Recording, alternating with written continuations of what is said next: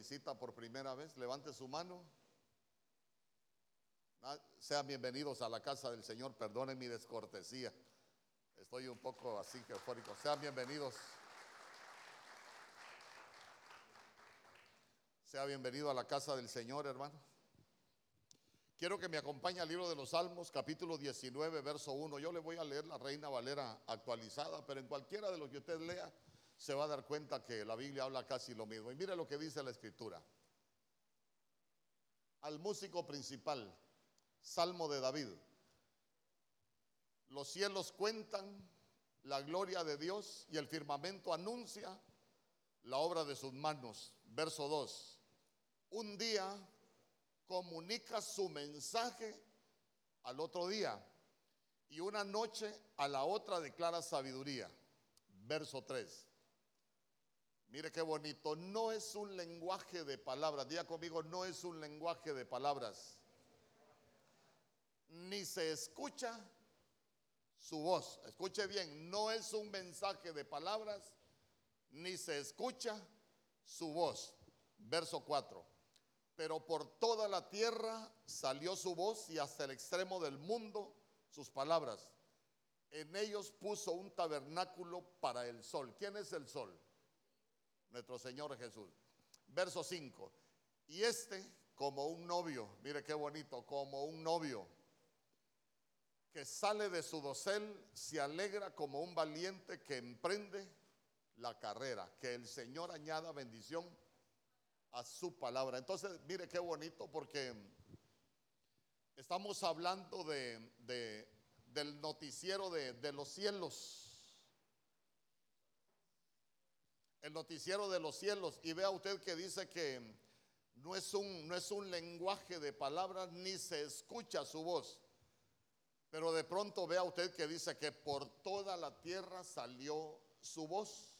Entonces ahí nosotros vemos que eh, lo que se va a mover es algo espiritual, eh, es un mensaje que no se puede escuchar con una, con una voz natural, pero que sí nosotros vamos a escuchar la voz de Dios vamos a escuchar esos, esos influjos del Espíritu para poder entender acerca del mensaje, hermano, que, los cielos tienen para, para nosotros. Entonces, mire usted que para, para los que vamos ahí avanzando en esto, los cielos son como un noticiero.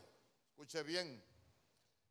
¿Por qué le digo que, que, los cielos son como un noticiero? Porque ahí en Lucas capítulo 21 por el verso 11, usted se va a dar cuenta que la Biblia dice que habrá grandes terremotos, que habrá terremotos en diferentes lugares, que van a haber hambres, que van a haber pestilencias y que habrá terror. Pero mire que al final dice, y grandes señales en los cielos. Entonces volvemos, y grandes señales en los cielos. Entonces vea usted que los cielos siempre han tenido un mensaje. Usted se va a dar cuenta que se enseña de las lunas rojas de sangre cuando, la luna, cuando, cuando las lunas rojas, hermano, eh, aparecen en tal tiempo, cuando aparecen en otro tiempo. Cada luna roja tiene su, interpretación. Ahí aparecen en, la escritura y cuando se habla de los famosos eclipses, usted se va a dar cuenta que todo está en la, en la escritura.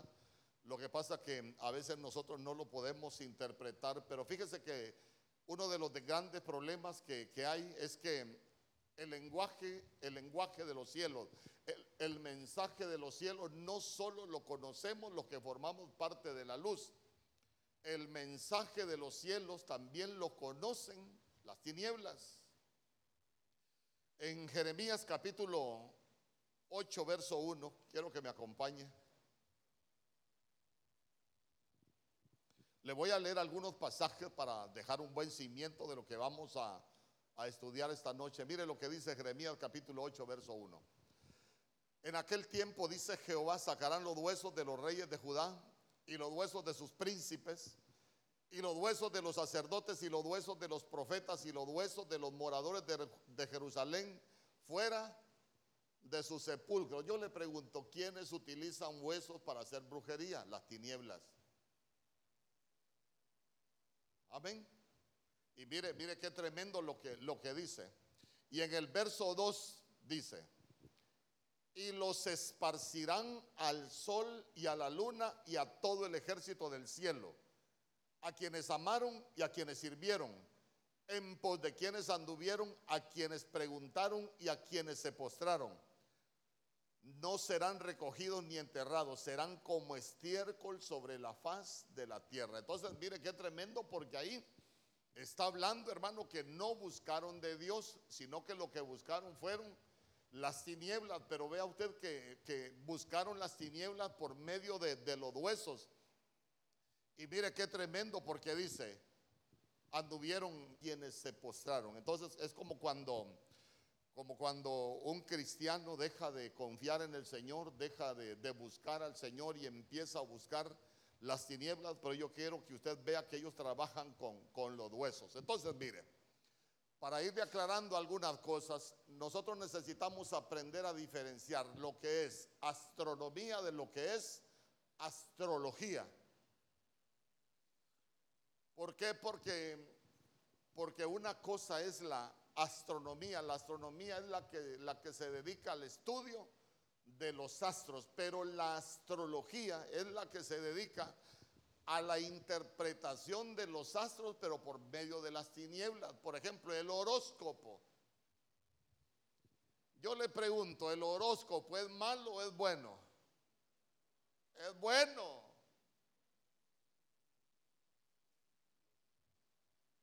¿De qué está formado el horóscopo? El horóscopo está formado de los signos del zodíaco. Pero eso lo dejó el Señor. ¿Cuándo se vuelve malo? Cuando ya lo dejamos de utilizar para lo que él se... Porque yo prácticamente le vengo a hablar como de un horóscopo. Ya se va a dar cuenta por qué. El problema es cuando lo dejamos de usar de acuerdo a lo que nos enseña la luz y lo empezamos a utilizar como lo enseñan o como lo utilizan las tinieblas. Entonces, mire, el problema es que, que uno puede utilizar el horóscopo como astronomía y el horóscopo también se puede utilizar como astrología. Yo puedo utilizar el horóscopo para enseñarle el mensaje de los cielos, pero alguien lo puede utilizar como agorero de las tinieblas para darle un mensaje a alguien también. Hoy sí. Mire, hay un libro que, que no está en la escritura y si usted algún día lo lee, que solo le sirva para, para información, pero usted se recuerda que, que la escritura menciona el libro de Enoch, por ejemplo. Fíjese que en el libro de Enoch, este es un libro que ahí está, es un libro informativo que tiene muy buena información. Yo, yo lo he leído y yo le voy, a, le, le voy a mencionar algunas cosas. Porque fíjese que en el libro de Enoch habla de una estirpe creacional que se conoce como los vigilantes. ¿Usted ha leído acerca de los vigilantes en la Biblia? En Daniel capítulo 4, verso 17, por ejemplo, la Biblia dice que los decretos son por causa de los vigilantes. Entonces, entonces los vigilantes aparecen ahí en la, en la escritura. Hermano, usted, si usted anota en el libro de los Salmos, capítulo 130, verso 6, usted se va a dar cuenta que también la Biblia habla de los vigilantes.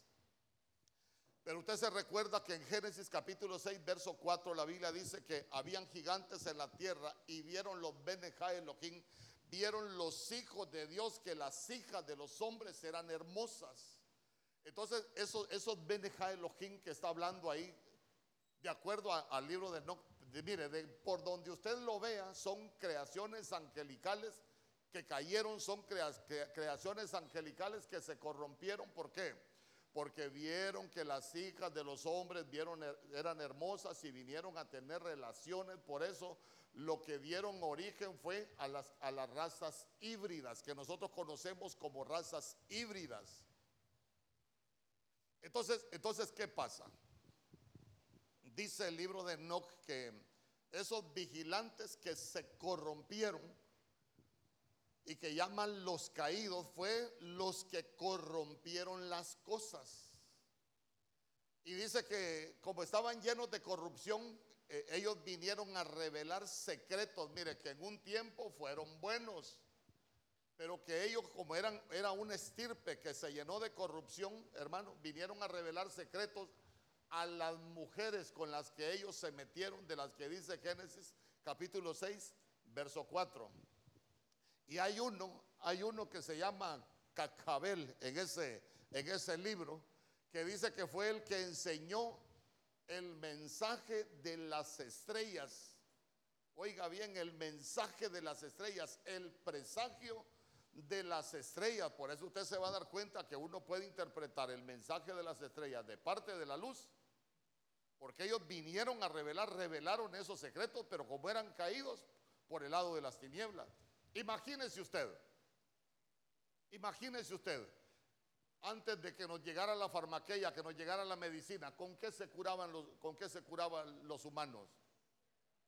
Con hierbas. Y yo le pregunto, ¿por qué los brujos utilizan hierbas para curar? ¿Quién les enseñó? Si la medicina natural era lo que existía, pero vea usted, ¿quién le enseñó a los brujos a hacer cosas con hierbas? Las tinieblas los caídos. Por eso a mí me gusta ver los Transformers, los caídos. Eh, mire, todo tiene un sentido. Yo porque no me gusta hablar de las películas, me gusta hablar de la, de la Biblia. Entonces, entonces vea usted que, vea usted que mm, esos caídos son los que, los que enseñaron los presagios de las estrellas, son los que le enseñaron al hombre a interpretar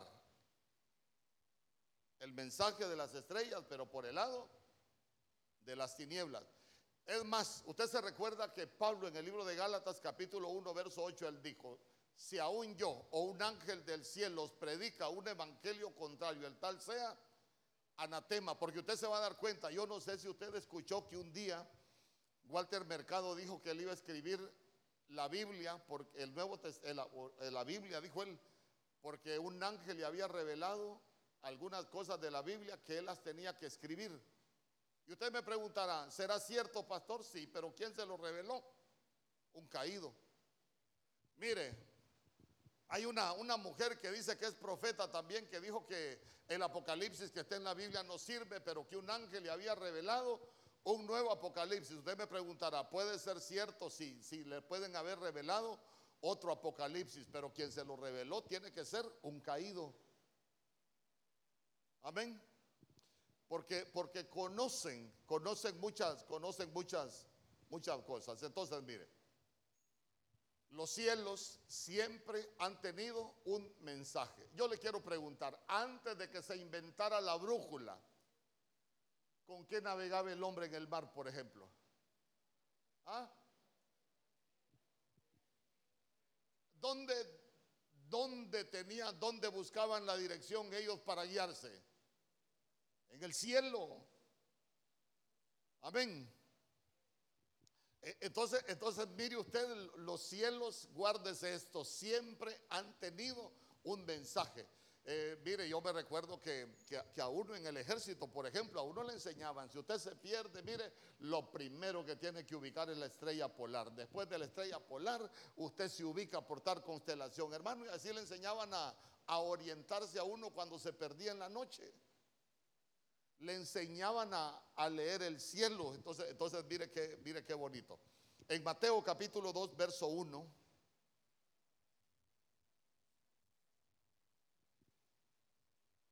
Dice la Biblia.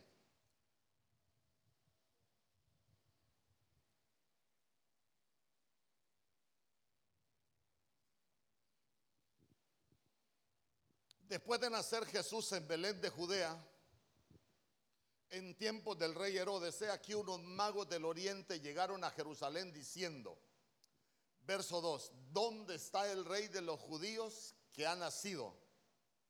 ¿Cómo se dieron cuenta que había nacido el rey de los judíos?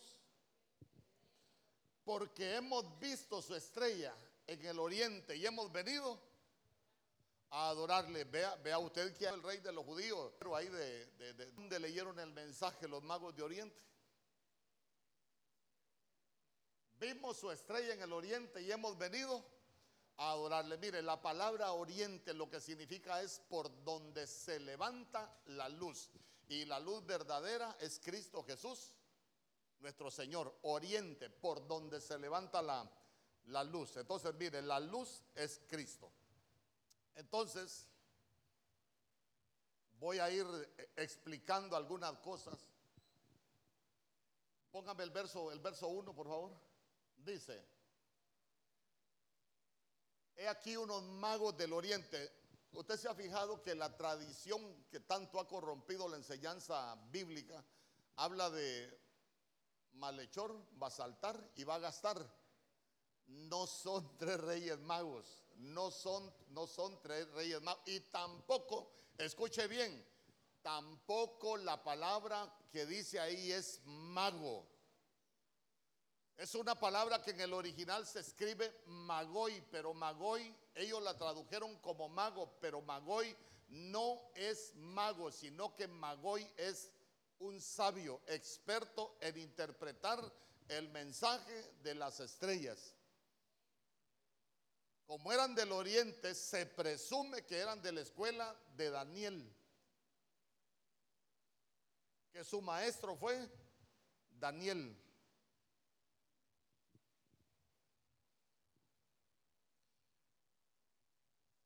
Job capítulo 38, verso 32. Para que vea usted que las constelaciones se aparecen en la Biblia. Lo que pasa que hay unas versiones que la traducen de manera diferente. Dice, puede regir. Ahí, ahí está el Señor cuestionando a Job. ¿Se recuerda cuando Job tanto que habló y ahí el Señor le empieza a decir, como quien dice, puedes tú hacer tal cosa, puedes hacer tal cosa? Y el Señor en el verso 32 le dice, puede regir las constelaciones del zodiaco en sus temporadas o guiar al gran oso o sus cachorros. Entonces vea usted que el zodiaco se aparece en la Biblia. En el original, esa es una versión traducida del hebreo. Miren, los signos del zodiaco sí aparecen. Pero el Señor le dice a Job, puede regir las constelaciones del zodiaco en sus temporadas o guiar al gran oso y sus cachorros.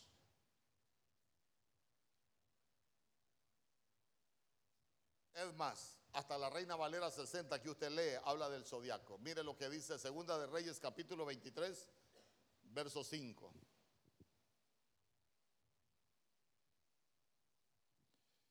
Y quitó los sacerdotes idólatras que habían puesto los reyes de Judá para que quemasen incienso en los lugares altos en las ciudades de Judá y en los alrededores de Jerusalén, y asimismo a los que quemaban incienso a Baal, al sol y a la luna y a los signos del zodíaco y a todo el ejército de los cielos.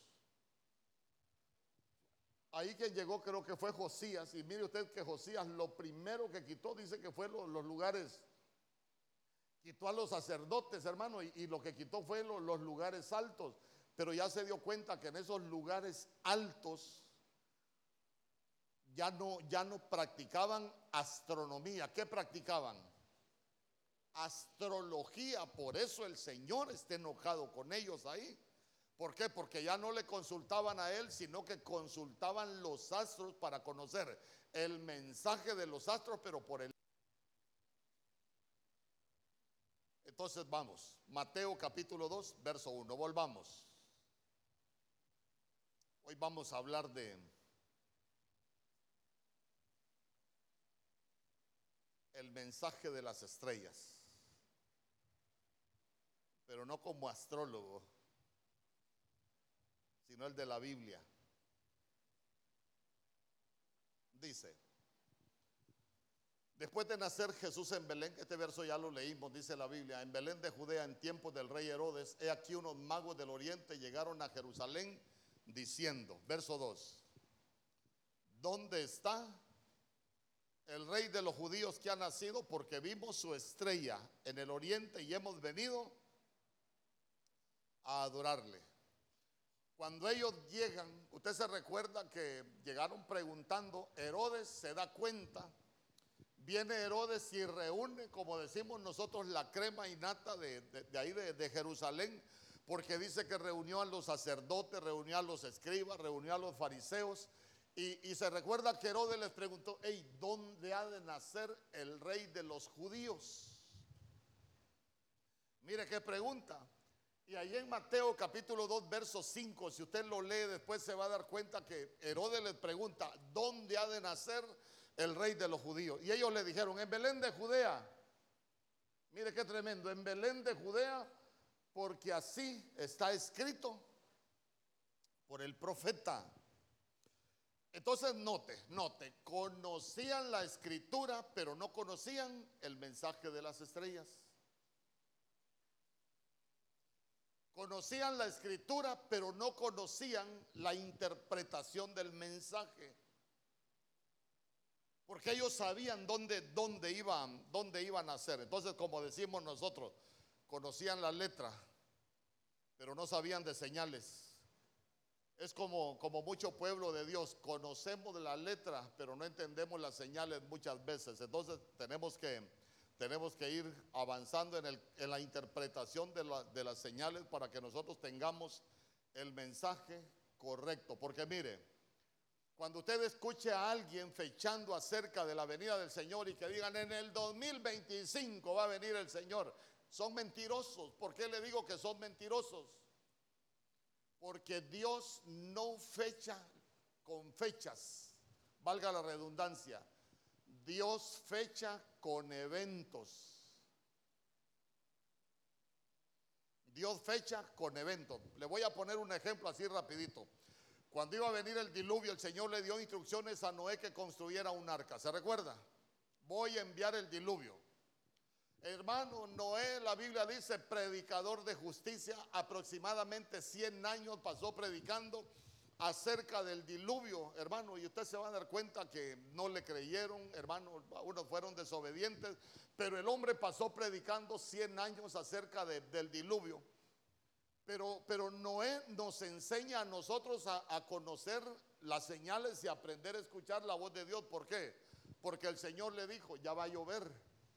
Y como ya va a llover, entra tú al arca. Él solo vio que comenzó a llover y se metió al arca y el Señor cerró la puerta porque mire, él el Señor no le dijo en tal año va a venir el en tal año va a venir el diluvio, no, cuando comience a llover te metes en el arca porque ya viene el diluvio. Entonces es lo que está lo que está pasando en este tiempo, hermano. Nosotros hablamos de de las señales, mire, proféticamente todas las señales se están cumpliendo. Entonces, ahora nosotros lo que necesitamos es interpretar el mensaje que Dios nos está dando, no solo en la tierra, sino que también el fenómeno que estamos viviendo en este tiempo. A Honduras el calor ha afectado.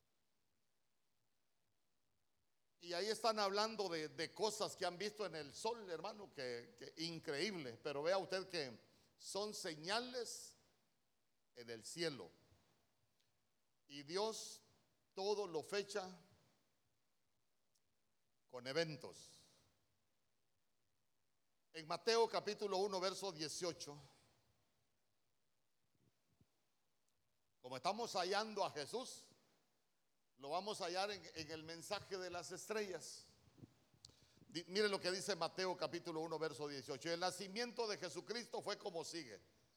Estando su madre María desposada con José, antes de que se consumara el matrimonio, se halló que había concebido por obra del Espíritu Santo.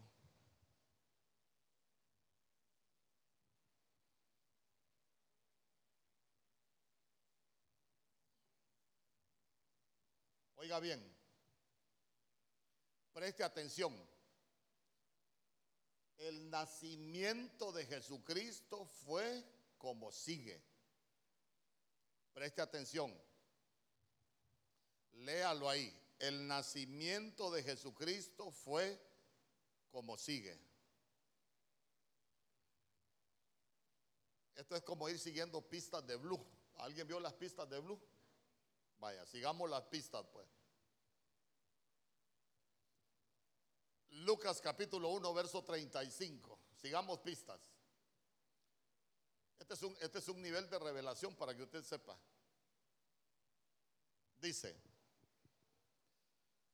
respondiendo el ángel le dijo, el Espíritu Santo vendrá sobre ti y el poder del Altísimo te cubrirá con su sombra, por lo cual, por lo cual también el santo ser que nacerá será llamado Hijo de Dios. verso 36. Y he aquí que tu pariente, tu parienta Elizabeth, ella también ha concebido hijo en su vejez. Y este es el sexto mes para ella, la que llamaban estéril. Esta es una profecía que le están dando a María. Y yo le quiero preguntar, ¿de quién fue mamá Elizabeth? ¿Ah? Elizabeth fue la mamá de Juan el Bautista. Entonces quiero que note, quiero que note. Vamos con las pistas. Tu parienta Elizabeth está embarazada perdón, ella también concebido hijo en su vejez. ¿Y qué le dijo? Este es el sexto mes para ella. Diga conmigo el sexto mes. Quiere decir que Juan el Bautista en la concepción es mayor seis meses que nuestro Señor Jesús. ¿Vamos hasta ahí? Vaya notando esos detalles. Este es el sexto mes para ella, la que llamaban estéril. Ahora vámonos a Lucas capítulo 1, verso 5. Vamos de retroceso.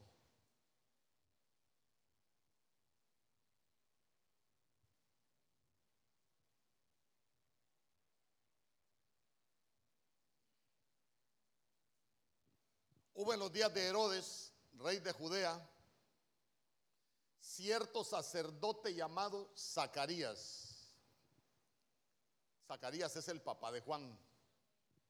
¿De qué grupo era? Del grupo de Abías. Hermano, si usted lo lee, ¿cuál grupo de Abías y de dónde Abías?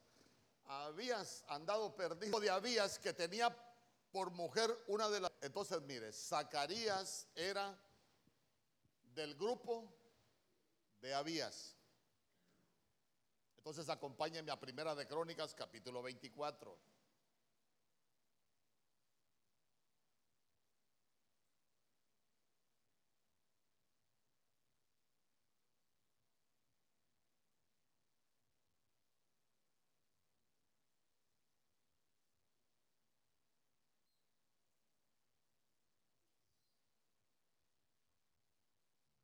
24, 24, 4, póngame.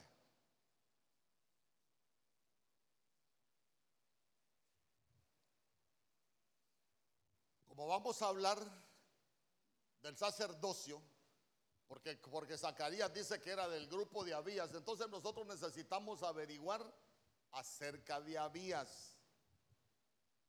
Entonces, mire, cuando se organiza el sacerdocio, se habían ordenado 24 órdenes sacerdotales. Cada turno sacerdotal servía una semana, así como lo hacemos nosotros acá. Algún día Dios nos va a permitir tener 24 turnos. Aleluya. Pero, pero, pero oiga bien, habían 24 turnos sacerdotales. Dice, y de los hijos de Eleazar había más varones principales que de los hijos de Itamar, y lo repartieron así: de los hijos de Eleazar, 16 cabezas de casas paternas, y de los hijos de Itamar por sus casas paternas. Entonces, miren, 8. Entonces ven, 16 de Eleazar más 8 de Itamar son 24 órdenes sacerdotales. Entonces, cuando usted sigue, sigue leyendo, se va a dar cuenta que Allá empiezan a enumerar todas las órdenes sacerdotales. Ahí las lee usted en su, ahí las lee usted en su casa. Pero cuando nosotros llegamos, llegamos a primera de Crónicas 24:10, mire lo que dice la Biblia. La séptima, Acos, la octava, Abías, que es el mismo que aparece allá en Lucas. Entonces, escuche, Zacarías era del grupo de Abías y Abías era la octava orden sacerdotal. A ver, y si el sacerdocio comenzaba en el primer mes, ¿en qué mes estaba en servicio Zacarías? ¿Y en qué mes comenzó la gestación de Juan? Mire, vaya en su calendario, yo le voy haciendo la pregunta. Para eso trabajé a mano ese calendario. No para que lo guarde ni lo bote. La próxima reunión me voy a parar en la puerta a pedírselo. Es que mucho me costó.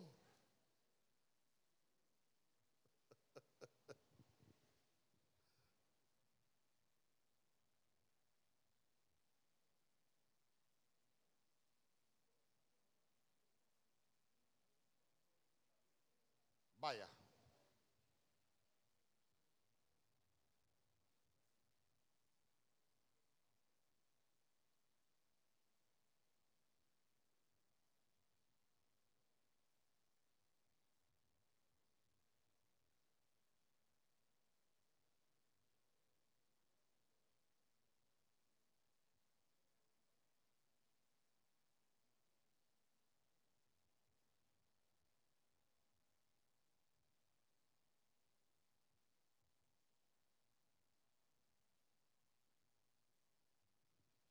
Vaya, entonces mire, vamos.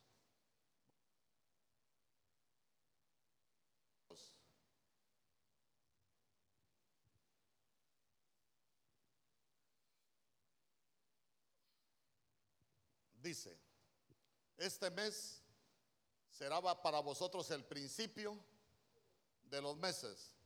Será el primer mes del año para vosotros. Mire, los meses en hebreo no tienen nombre. Ahí, pero ¿y por qué le puso nombre usted? Ah, porque, porque usted se va a dar cuenta que los nombres de los meses en hebreo comienzan cuando el pueblo de Dios le pusieron nombre cuando estuvieron cautivos y otra, otro, otros nombres aparecen cuando Salomón, se recuerda que hizo alianza con otros reyes, con el rey de Tiro, cuando Salomón hizo sus alianzas, que dice que hicieron contratos para que le trajeran madera y los materiales para edificar, ahí se va a dar cuenta usted que aparecen los otros nombres de los meses. ¿Por qué? Porque los otros pueblos sí ya tenían nombre para los meses, pero en la Biblia no. En la Biblia es primer mes, segundo mes, tercer mes, cuarto mes. En la Biblia los días, eh, oiga bien, en el original los días no tienen nombre. Esto del lunes, martes, miércoles, jueves, viernes, sábado viene de la iglesia romana, pero de la tradición griega. Entonces vamos, primer mes. Entonces, Esther capítulo 3, verso 7. Para que usted se dé cuenta por qué tenemos Nisan ahí como el primer mes. Dice, el mes primero, que es el mes de Nisan, el año 12 del rey Azuero se echó el pur, es decir, la suerte, delante de Amán para cada día y cada mes hasta el mes 12, que es el mes de Adar. Por eso, mire, en el principio está Nisan y en el otro mes está Adar. Ya sabe por qué Nisan es el primer mes, ¿va? Vaya. Sigamos.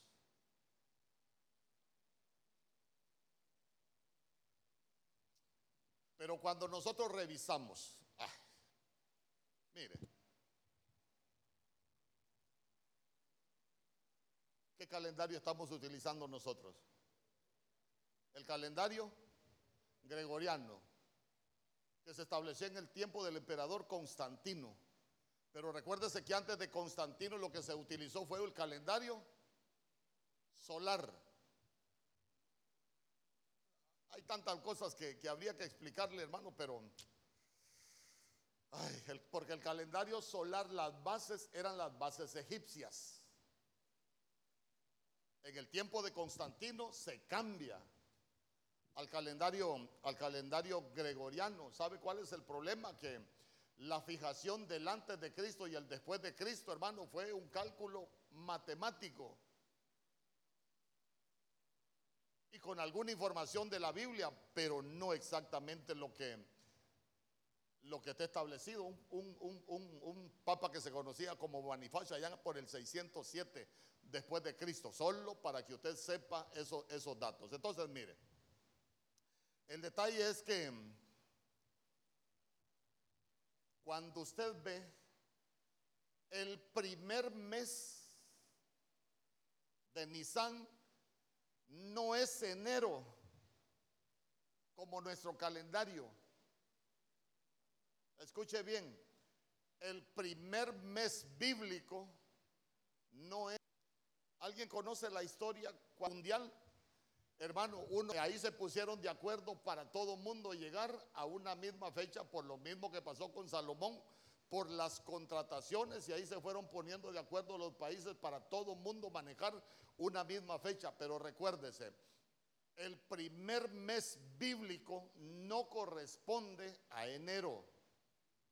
Nosotros con, en cuanto a las fechas bíblicas andamos más perdidos que un enano en coronación de reina de pueblo. ¿ah? Entonces vamos. Tendría que explicarle un sinfín de cosas, pero, pero note. El primer mes bíblico está comprendido entre los meses de qué? Marzo y abril. El segundo mes, parte de abril y parte de mayo. El tercer mes, parte de mayo y parte de junio. Vaya, ahora ayúdeme.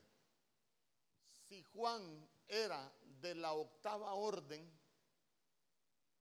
¿en qué mes estaba sirviendo Juan?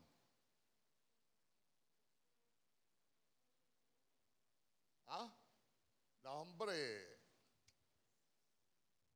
Le vuelvo a repetir, le vuelvo a repetir. Escúcheme bien, présteme atención. Si el primer mes en Nisan, ahí comenzaba el sacerdocio, ahí comenzaban los turnos sacerdotales en el primer mes.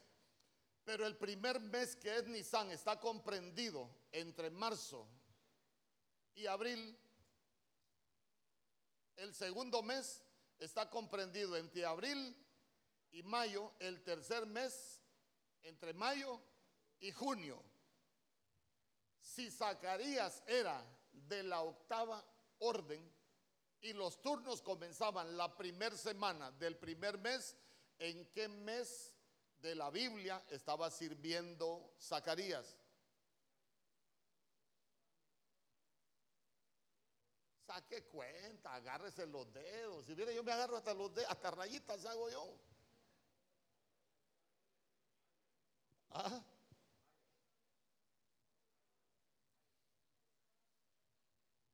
Ya. Pero es, pero es que, es que, es que para hablar de un mes, si usted me dice mayo, recuérdese que mayo tiene dos combinaciones.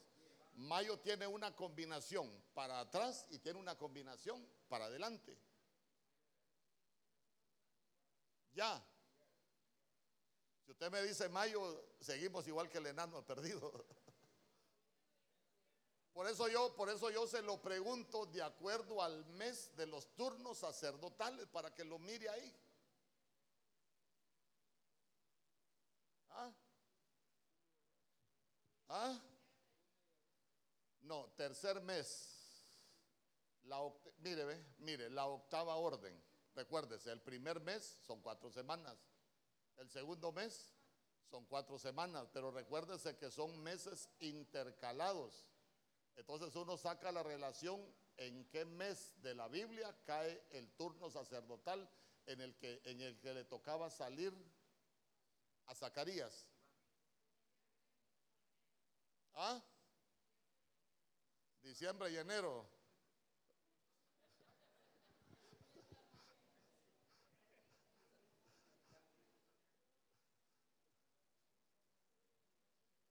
¿Ah? Octubre y noviembre. No, es que, es que miren, ve, agarren el calendario. Escúchenme. No, mire, yo, yo no tengo prendido un día para otro. Yo solo me senté ahí en el. Ya salí salí entendido de todo esto. No, hermano, no. ¿Ah? Marzo y abril es el primer mes. A ver, a ver, escúcheme. Présteme atención, présteme atención.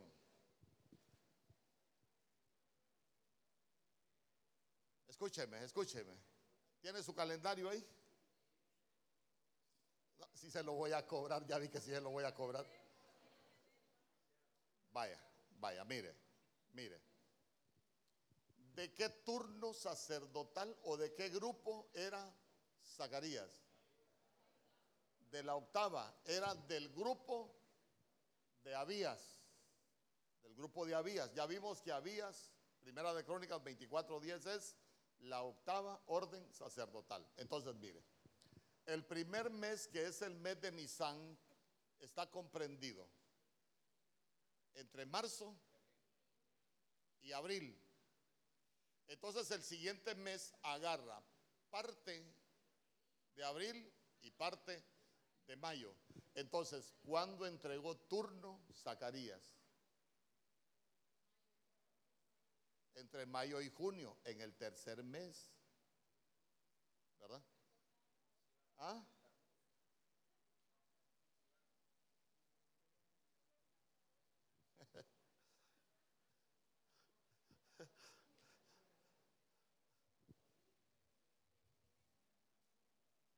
Entonces, ¿es en el mes de qué? Si van, si van bien perdidos.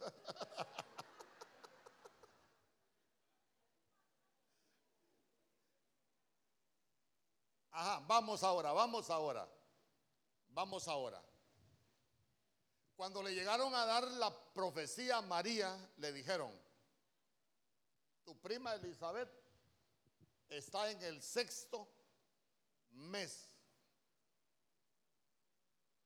Ahora, ahora saque cuenta, si estaba en el sexto mes, cuando le llegaron a dar la profecía,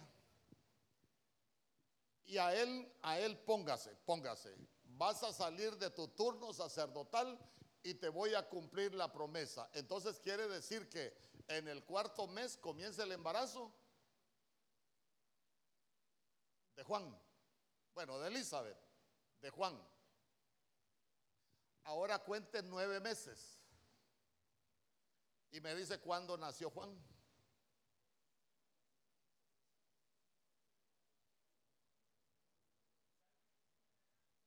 ¿Ah?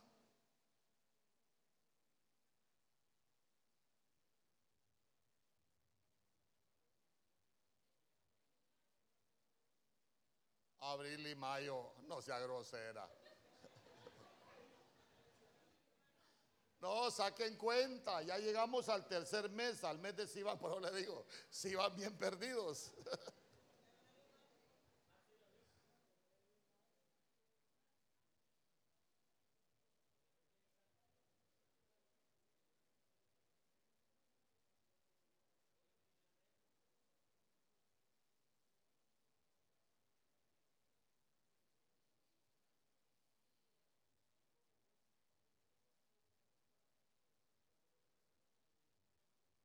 ¿Ah?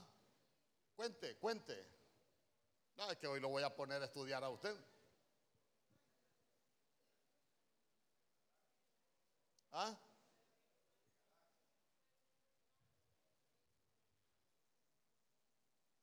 Ajá. Al sexto mes le dieron la profecía, nueve meses para el nacimiento de Jesús. Dio. Vaya, vaya. Présteme atención, es que, es que présteme atención. Míreme, míreme, míreme, míreme. Vimos que Nisan cuatro semanas, cuatro semanas el siguiente, pero, pero los meses hebreos abarcan de dos meses de los nuestros. Todos tienen, ahí vieron la combinación. Bueno, entonces mire, si es entre mayo y junio el embarazo de, de Elizabeth, usted cuenta nueve meses y va a tener el nacimiento de Juan. Es en el mes de Adar. Se regresa tres meses. Se regresa tres meses del nacimiento de Juan y cuenta nueve para adelante, de acuerdo a las manecillas del reloj.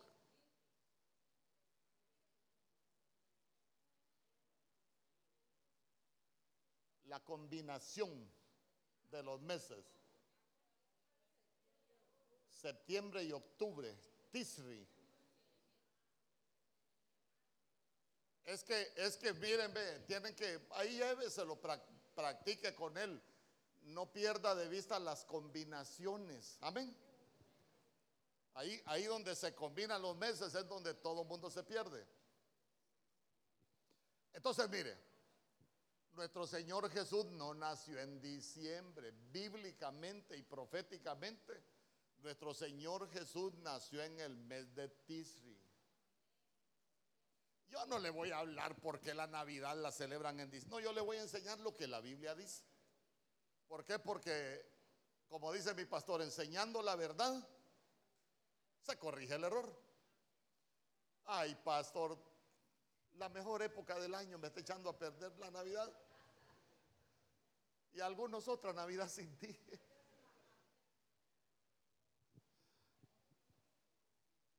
Ajá. Entonces ya se dio cuenta en qué mes nació nuestro Señor Jesús. entre septiembre y octubre. Ajá. Ahora vamos. Ahora vamos.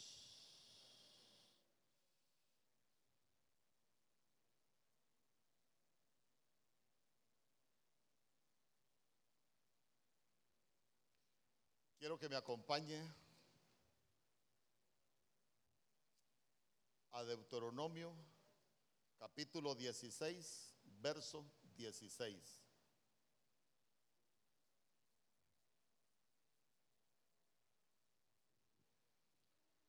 Si esto, yo, yo, sé que, yo sé que probablemente esto no lo voy a, hermano, terminar un tema de estos es por lo menos un retiro de unos dos días sin despegar unas ocho horas para explicarle todo lo de los calendarios, el calendario gregoriano. ¿Se recuerda usted que el Señor se paró el día de la noche? Ahí, ahí, se, ahí se aprende a, contar desde ahí.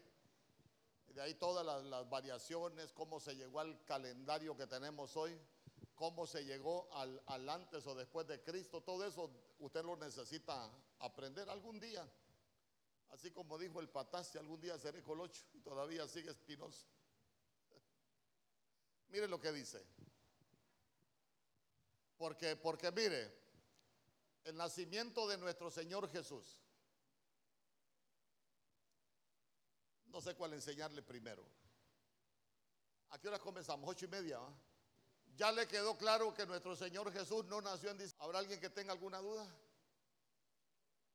o alguien que no esté de acuerdo, venga, lo vamos a liberar ahorita. E, entonces, entonces ya se dio cuenta usted cómo todo encaja el mensaje de las estrellas a partir de lo que dice, vimos su estrella en el oriente y hemos venido a adorar. Ah, entonces nosotros empezamos a, a buscar, ¿por qué? Porque la estrella tiene que ver con los calendarios, tiene que ver con los turnos sacerdotales, hermano, ya, ya tiene que ver con otras cosas y al final usted se va a dar cuenta que en la Biblia, en la Biblia nosotros podemos llegar a la conclusión que nuestro Señor Jesús no nace en diciembre, nació en el mes de Tisri. ¿Qué mes es el, es el Tisri?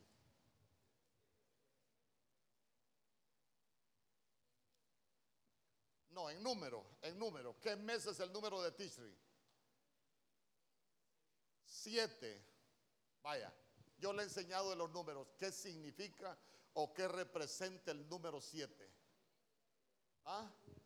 La plenitud de Dios. Entonces, mire, cuando usted habla de la, hablamos de la plenitud de Dios, y se lo voy a mencionar porque siete, el número de la plenitud de Dios, es número de la totalidad de Dios, es número el número completo de Dios. Entonces vea usted que el Señor nos empieza a hablar de la perfección de su palabra. ¿Por qué? Porque cuando Él empieza a ordenar toda la creación, Seis días trabajó y el séptimo día descansó. Siete. Desde el principio. Y mire qué tremendo, porque para ordenar todo el desorden que había en el cosmos, lo primero que hizo Elohim, que era el que estaba creando, dijo que se manifieste la luz y la luz se manifestó. Y la luz que se manifestó es la luz de Cristo. Amén. El séptimo día el Padre reposó. A, ver, a ver, ¿y, quién es nuestro reposo? Por eso Él dijo, venid a mí todos los que estén trabajados y cansados, que yo los voy a hacer descansar, yo los voy a hacer reposar. Nuestro séptimo día, nuestra plenitud, es Cristo Jesús nuestro Señor. Amén conmigo. Entonces, mire, como, como le hablé de, de los signos del zodíaco, yo, yo quiero que miremos algunas cosas. Por ejemplo, por ejemplo, para el primer mes nuestro, ¿cuál es el signo de zodiacal? ¿Ah? Vaya, usted que lo leía. Tendrás éxito en el amor.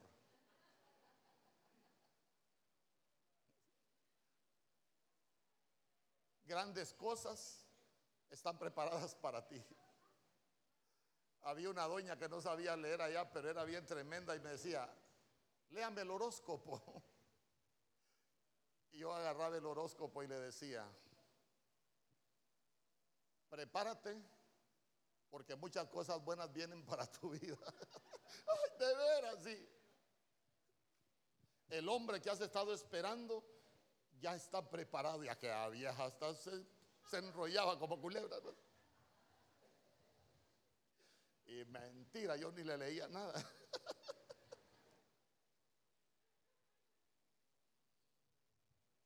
Vaya, ¿quiénes nacieron en enero?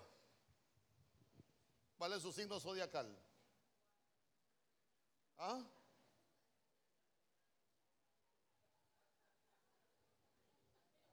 Va.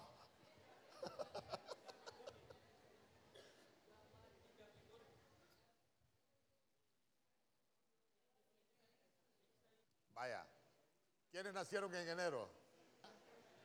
Dele gracias al Señor que ya es libre. ¿Cuál es el símbolo zodiacal de, de enero?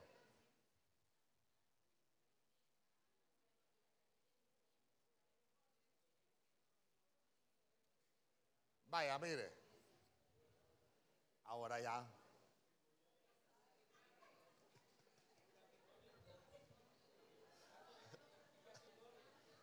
Vaya, vaya, entremos, mire. Se lo voy a dar de acuerdo a la Biblia. El primer mes, Aries. El segundo mes, pero le estoy hablando de la Biblia. Yo, yo ya no le estoy hablando de, no soy Walter Mercado. Riquezas y amor tendrás para toda la vida. Dios reprenda al diablo. Vamos. Segundo mes, Tauro. Tercer mes, Géminis. Cuarto mes, Cáncer. Quinto mes, a ver, quinto mes. ¿Qué es el, número cinco? Gracia. ¿Y, ¿Y qué le dije que era el quinto mes? Leo.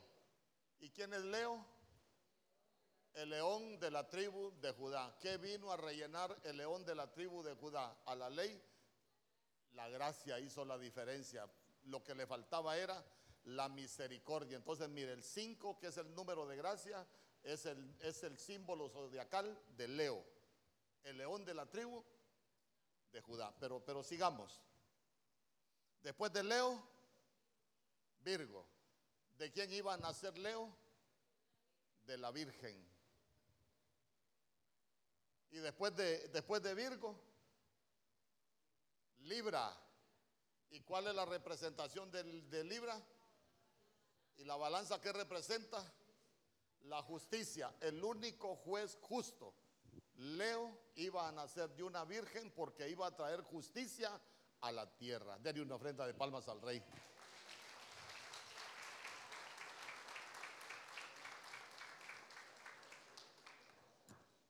Amén.